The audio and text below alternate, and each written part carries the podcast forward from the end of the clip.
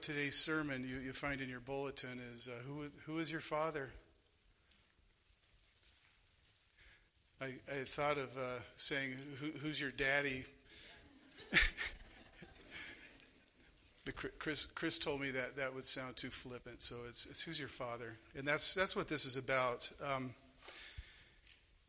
in a recent article in uh, the, the journal Preaching Today, David Prince writes I know a family who adopted an older child from an unspeakably horrific orphanage in another country. And when they brought her home out of these things, they told her that she was expected to clean her room every day. When she heard about that responsibility, she fixated on it and saw it as a way she should earn her family's love. In other words, she, she isolated the responsibility and applied it to her existing frame of thinking that was shaped by life in the orphanage. Thus, every morning when her parents came in her room, it was immaculate. And she would sit on her bed and she'd say, My room is clean. Can I stay? Uh, her words broke her new parents' hearts. And eventually, this girl learned to hear her parents' words as their unconditionally beloved child who would never be forsaken. Not as a visitor trying to earn her place in the family. And after she knew that she was an inseparable part of the family story, even correction and discipline did not cause her to question her family's love for her. She understood correction and discipline to be part of what it meant to be in the family. Now, I don't know about you, but I'm grateful to be in the family of God. I'm glad that God loves me unconditionally. I'm glad that I can come to Him with my, my weaknesses and my faults. I can confess my sin, and He's faithful and just to forgive me and, and cleanse me from all unrighteousness. Now, John, John likes to talk about the family of God, both in uh, his epistles and, and in his gospel. In the gospel account, he makes this really great statement about being in the family of God. John, first chapter, 9, 1 through 13. John chapter 1, 9 through 13. Excuse me. Speaking of Jesus, he says, The true light which gives light to everyone was coming into the world. He was in the world, and the world was made through him, yet the world did not know him. He came to his own, and his own people did not receive him. But to all who did receive him, who believed in his name, he gave the right to become the children of God, who were born not of blood, nor of the will of the flesh, nor of the will of man, but of God. Great passage. And what an awesome promise that is if we if we believe in him, if we receive him, we're given the right to be called the children of God. We're given a birthright. And it's, it's one that comes with a great privilege, but also great responsibility. And this is what John talks about in today's text John chapter 2, verse 28 through 3, verse 10. And he also gives a warning to those who might think they're God's children, but who really are not. You know, John's very black and white, isn't he? You know, he talks, he talks in terms of light and darkness, sin and, and righteousness. And here he talks about who our Father is, whose children we, we really are. Read with me, starting in chapter 2, verse 28. And now, little children, abide in him so that when he appears, we might, we might have confidence and not shrink from him in shame at his coming. If you know that he is righteous, you may be sure that everyone who practices righteousness has been born of him. See what kind of love the Father has given us, that we should be called the children of God, and, and so we are. And the reason the world does not know us is that it did not know him. Beloved, we are God's children now, and what we will be has not yet appeared, for we know that when he appears, we shall be like him because we shall see him as he is. and everyone who thus hopes in him purifies himself as he is pure. Everyone who makes a practice of sinning also practices lawlessness. Sin is lawlessness. You know that he appeared in order to take away sins, and in him is no sin. No one who abides in him keeps on sinning.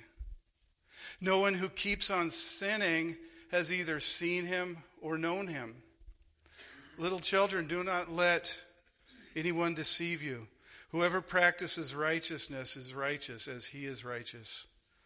Whoever makes a practice of sinning is of the devil, for the devil has been sinning from the beginning. The reason the Son of God appeared was to destroy the works of the devil. No one born of God makes a practice of sinning, for God's seed abides in him, and he cannot keep on sinning because he has been born of God. By this it is evident who, the chil- who are the children of God and who are the children of the devil. Whoever does not practice righteousness is not of God, nor is the one who does not love his brother. So, yeah, we're God's children. And this says that God's children do not practice sin.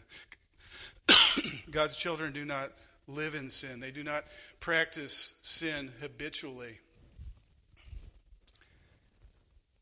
But the devil's children do. That's what this is about. So if we believed and received, we're, we're part of the family of God. And as such, God, or excuse me, John, God through John gives us some instruction. First, we're to abide in him. Abide in him. John says, abide in him so that when he appears, we may have confidence and not shrink away from him in shame at his coming. Uh, Jesus is coming soon. We're, we're, we're closer today than we ever have been to the coming of Jesus. Uh, you know, John's already established earlier that, that we're in the last hour. We need to live in anticipation. Do we do that? Do we live in anticipation of his return? Are, are we ready? Uh, in Matthew 25, Jesus talks about our readiness. Matthew 25, the, the kingdom of heaven will be like ten virgins who took their lamps and went to meet the bridegroom. Five of them were foolish and five were wise. For when the foolish took their lamps, they took no oil with them. But the wise took their flasks of oil with their lamps. As the bridegroom was delayed, they all became drowsy and slept. But at midnight there was a cry, Here's the bridegroom, come out to meet him. And then all those virgins rose and trimmed their lamps. And the foolish said to the wise, Give us some of your oil, for our lamps are going out. But the wise answered, saying, Since there will not be enough for us and for you, go rather to the dealers and buy for yourselves. And while they were going to buy, the bridegroom came, and those who were ready went in with him to the marriage feast, and the door was shut. After the other virgins came, saying, Lord, Lord, open to us. He answered, Truly I say to you, I do not know you. Watch therefore, for you neither know the day nor the hour. You know, are we going to be ready for Christ's return? How are we going to be ready for, for Christ's return? You know, not not by worrying about uh, blood moons or, you know, figuring out who the Antichrist is. Many people over the centuries have, have done that. They've all been wrong. Or, you know, by successfully connecting all the dots, knowing all the mysteries of the, the scripture, not by using numerology or looking for planetary alignments. We're going to be ready for his return by abiding in him by abiding with Him, being with Him, remaining in Him. We're going to be ready by being filled with the Holy Spirit. The, the oil in our lamps is the anointing of the Holy Spirit. We're going to be ready by being with Him and being close to Him. Remember, John said earlier in this epistle in chapter 2 by this we know that we are in him. Whoever says he abides in him ought to walk in the same way that he walked. This is talking about Christ's likeness. So, you know, I'm, I'm concerned that some of us, when Jesus returns, you know, might be taking be, be taken by surprise. We, we might be engaged in shameful things upon his return. You know, disobeying him, not loving one another as, as he commanded, you know, spreading dissension, being in love with the world, being out of fellowship with, with him. You know, let's, let's abide in Christ. Let's abide in him, seeking his righteousness, not our own. Uh, John says, If you know that he is righteous, you may be sure that everyone who practices righteousness has been born of him. And this is our assurance. This is our confidence. As we abide in him and his righteousness, we'll be ready. Second, he says, Be assured. Be assured. If we believed in Jesus and received him as our Savior, we know we're the children of God. Yeah, I love this, what John says here. See what kind of love the Father has given us that we should be called the children of God. What a privilege that is. I, I like the, the, the word King James Version uses for this. He starts out, Behold. Look at this. Check this out. This is important. Look. Look at the love that God has for us that we should be called God's children, you know, and it's amazing that God's love would extend to us this way. We're so undeserving. That, that we should be adopted in his family. You know, what, what love is this that, that God would consider us to be his children and him our father? You know, that we would be co heirs with, with Jesus, that we would be the benefactors of, of God's glory and God's grace. Uh, and we haven't done anything to deserve it. What love. Check it out. What love this is. You know, we can we can barely comprehend the extent of God's love for us. God's love so deep and amazing that he'd sent his son. Billy Graham says the Son of God became, became man to enable men to become the sons of God. Let me repeat that. The Son of God became man to enable men to become the sons of God. In Ephesians chapter 2, Paul says it. He says, You are dead in your trespasses and sins in which you once walked, following the course of the world, following the prince of the power of the air, the spirit that is now at work in the sons of disobedience, among whom we all lived in the passions of our flesh, carrying out the desires of the body and the mind, and we're by nature the children of wrath, like the rest of mankind.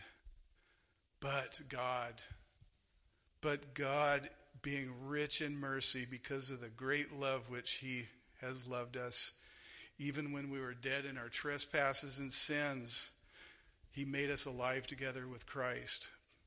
By grace you've been saved.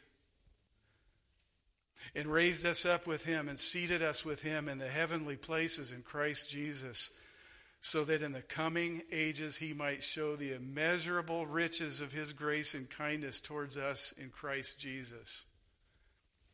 Is that glorious or, or what? We're the children of our Father, God, our Heavenly Father. Our, our identity is, is in Him. Our identity is in Jesus Christ. And that's how we need to see ourselves. We need to view ourselves in terms of Jesus Christ. John says that the world will not understand this. The world won't, won't be able to, to grasp this. They don't understand. The reason why the world does not know us is because it did not know him. Nonetheless, the world should see us and recognize that somehow we're different. We have something that the world does not have. We have someone the world does not have.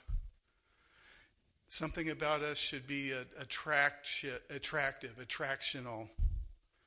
Our, our lives should point people to Christ.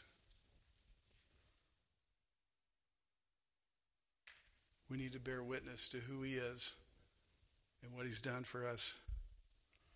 So, my third sub point here is we're, we're privileged. We are privileged. We, we have a great future. God says, Beloved, we are God's children now, and what we will be has not yet appeared. For we know that when he appears, we'll sh- we shall be like him, because we, we shall see him as he is. Oh, we have looked at what we have to look forward to. It's amazing. and everyone who thus hopes in him purifies himself as he is pure. You know, our hope in him should have a, a transformative effect on us. Tom prayed that this morning, that we would be changed, that we would be transformed. And that's the effect that he has on us. A commentator, uh, Gary Burge says, a mind singularly focused on meeting Jesus will discover a renewed power to pursue righteousness so that when he appears, our righteousness will resonate with him. This recalls the words of Jesus in Matthew 5 8 Blessed are the pure in heart, for they shall see God. So we're the children of God. Now, having said this, John follows with uh, some pretty strong points. He gives us a warning. He says, God's children do not live in sin. God's children do not practice sin. Sin is incompatible with, with Christian living. You know, John talks about people who, who make a, a practice of sin. And notice this word practice in, in the ESV, and I'm not sure what your translation says, but in, in the ESV, this word practice shows up seven times in, in our text today. You know, a person who practices is someone who has become good at something, right? They, they've trained. What does a doctor do? A doctor practices medicine. A doctor puts a lot of time into that skill. Don was telling me yesterday how much of his life he devoted to memorizing and learning just on a continual basis so that he could practice medicine. What do lawyers do? no, don't say it. Uh, they, practice law. They're skillful. You know, they, they study, they, they train, it becomes really a, a, a part of who they are. A part of who they are. A person who practices sin is very well trained and skilled in sinning. This is a person who's occupied with sin, a, a person who disregards God's will, a person who rejects God's commandments. John's made that very clear throughout this, this letter. Uh, the, the, it's a person who does not want what God wants. His will is contrary to the will of God. And John says this person is practicing lawlessness. You know, this person has a, a lawless disposition. This person is rebellious. Practice of sin is unrepentant sin. It just keeps on going. Jesus says, Love God with all your heart, your soul, your mind, and your strength. But this person says, No. I'm going to do it my way. I'm going to please myself. Jesus says, Loves your, Love your brother as I have loved you. This person says, No, I'm going to do what benefits me. I don't care about the other person. You know, this is, this is a mind that is set against God. This is lawlessness. A sinful heart doesn't care what God wants. A sinful person refuses to be accountable to the commandments of a holy God. Instead, chooses to make their own rules. And you know what? It's this sin that Jesus came to earth to deal with, is it not? To take it away. The one with no sin died for us who were full of sin. Jesus or John's, John says no one who abides in him keeps on sinning. This person does not persist in their sin. No one keeps on sinning has either seen him nor known him. So here's, here's the obvious thing.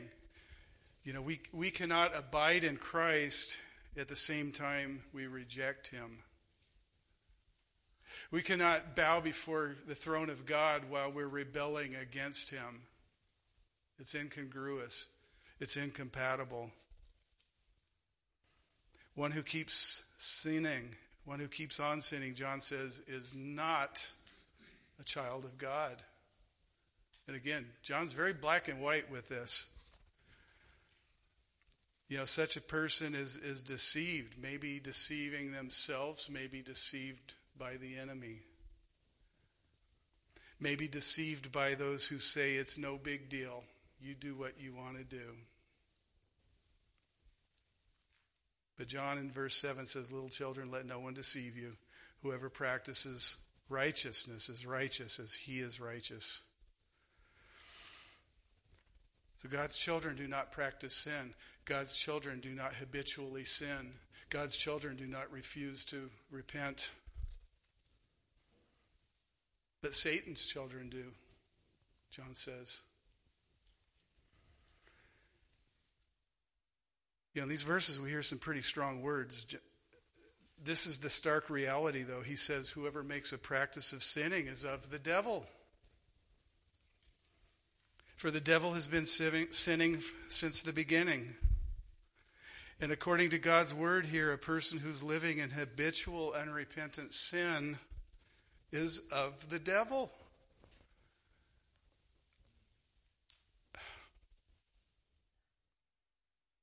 For the devil has been sinning since the beginning. Such stern warn, words of warning. What, what does John mean about being, what does he mean by this, being of the devil? You know, John's been talking about us being God's children. Uh, commentator says this verse begins a long treatment of the fundamental connection between knowing God and doing righteousness which provides the basis for distinguishing those who are the children of God from those who are children of the devil. If we, if we make a practice of sinning, we sin by habit. It's become so ingrained in us. We're, we're committed to sinning. We're, we're in a state of active rebellion against God. Practicing sin is going against God, going our own way instead of His, doing our thing, not God's. And what happens when we practice sin? What happens when it becomes a habit? Our, our consciences are seared. We, we begin to be comfortable with it. We begin to no longer recognize our sin as something that, that grieves God. We lose the ability to hear from the Holy Spirit.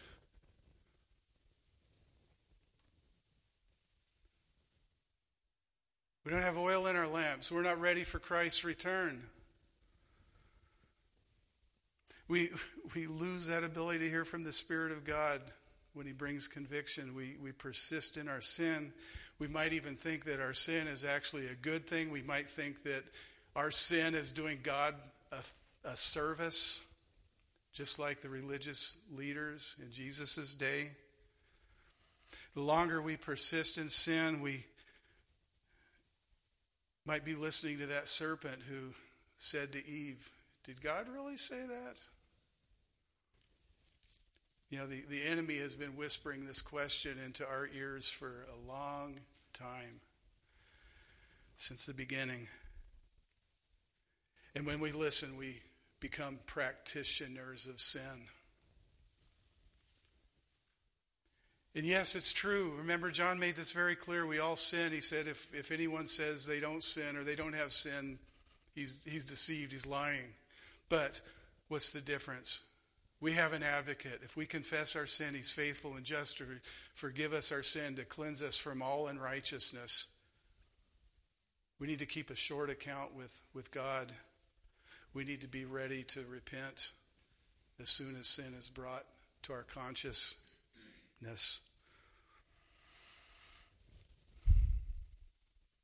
But what John's talking about here is, is someone who's sinning knowing it's wrong, not caring. They don't bring it to the Lord. They don't want to bring it to the Lord. They cling to their sin. They might be real religious, but their religion is a sham. You know, the story of the Bible is the story of God's redemption of, of sinful man. You know, the, John says the reason that Jesus came was destroy, to destroy the works of the devil.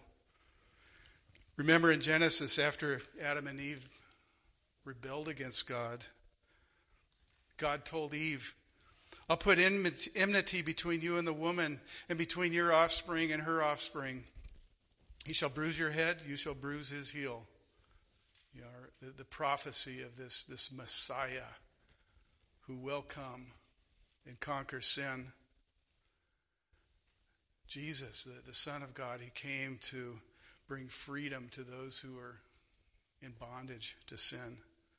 Hebrews 2:14 through 15 says that th- through through death he might destroy the one who has the power of death that is the devil and deliver all those who through fear of death were subject to lifelong slavery. John in verse 9 says, No one born of God makes a practice of sinning, for God's seed abides in him. And he cannot keep on sinning because he's been born of God. So again, habitual sin is not compatible with being a child of God. Period. We cannot be of God and the devil at the same time. we have one Father. Which are we? John gives us a couple indicators here, case there's any doubt. Verse 10, he says, It's evident who the children of God, who are the children of God, and who are the children of the devil. Whoever does not practice righteousness is not of God. You know, rather being rather than being people of habitual sin, God's children are people of habitual righteousness. Practicing righteousness is not the same as practicing religion. You know, the religious leaders of Jesus' day, again, they were very religious. They practiced their religion with great devotion, yet Jesus told them something very harsh John 8, 39 through 47. They answered him and said, Abraham is our father. And Jesus said to him, If you were Abraham's children, you would be doing the works Abraham did. But now you seek to kill me, a man who has told you the truth that I heard from God. This is not what Abraham did. You are doing the works your father did. They said to him, We were not born of sexual immorality. We have one father, even God. Listen to what Jesus said.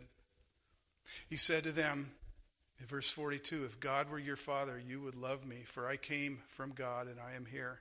I did not come from my own accord, but he sent me.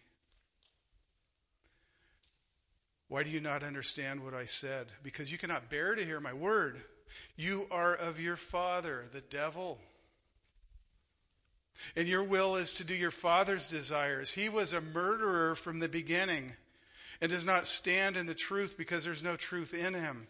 When he lies, he speaks out of his own character, for he is a liar and the father of all lies. But because I tell you the truth, you do not believe me. Which one of you convicts me of sin? If I tell the truth, you do not believe me. For whoever is of God hears the word of God. The reason why you do not hear them is you are not of God. Isn't this what John is saying in this letter? If we love God and obey Him, we, if we're His, we're going to keep His commandments. Whoever is of God hears the word of God.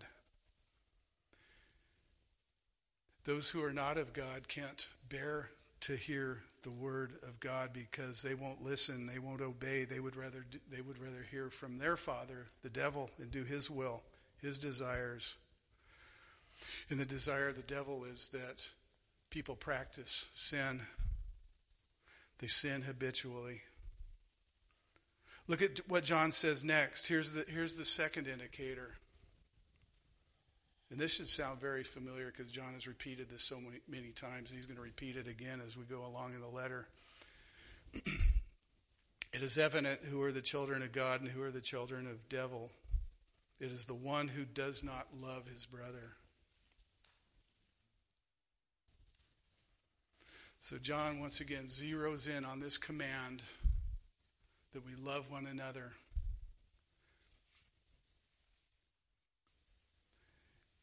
Jesus said the mark of the disciple, the true disciple, is, is brotherly love.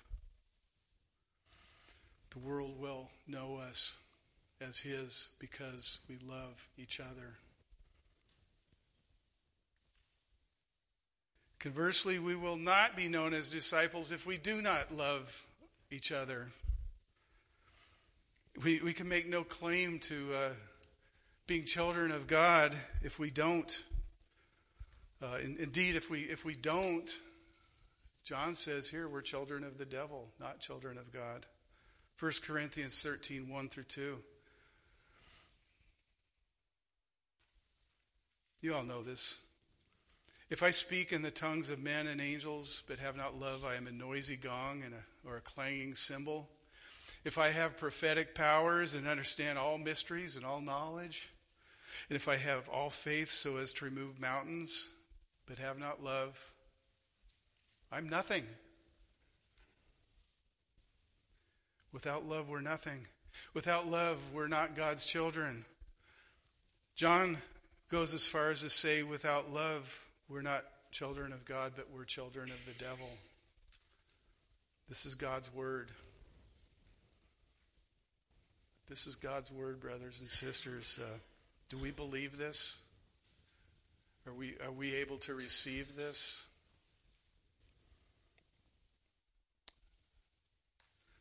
Let's wrap this up. So, you know, this raises the question uh, who, who's your father?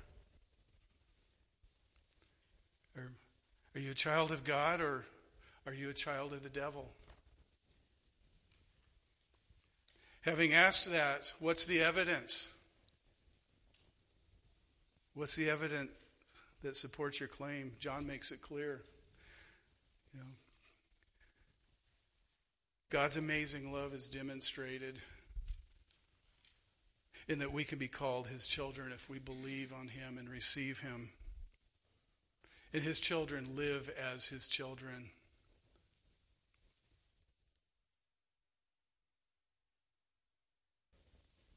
They don't live in habitual sin. They live in habitual righteousness, seeking Him first in His righteousness. They love one another.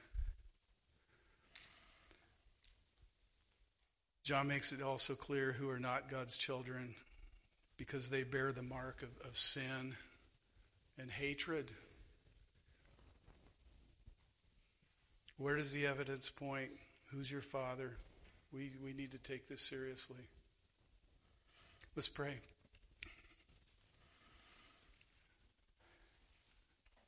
Our Father, our Father, thank you for uh, making us your own through Jesus Christ. Uh, help us, Lord, to see where we fall short.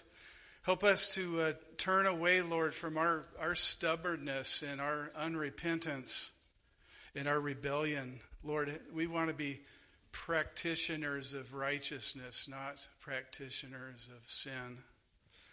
Lord, we, we need you. We, we, uh, we turn to you. Lord, we, we need your strength to, to overcome. And I thank you, Lord, for the promise that if we confess our sin, you are faithful and you are just to forgive us our sin and cleanse us from all unrighteousness. Cleanse us, Lord. And we pray this in the wonderful, powerful name of our Lord Jesus Christ. Amen.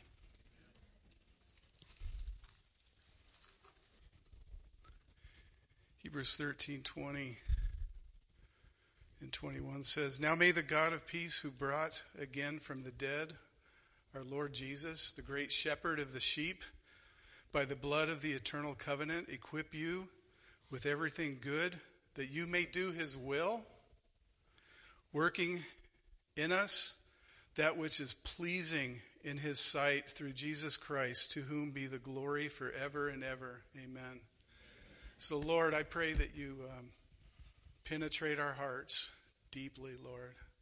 Let your word live in us and dwell in us uh, richly. Amen.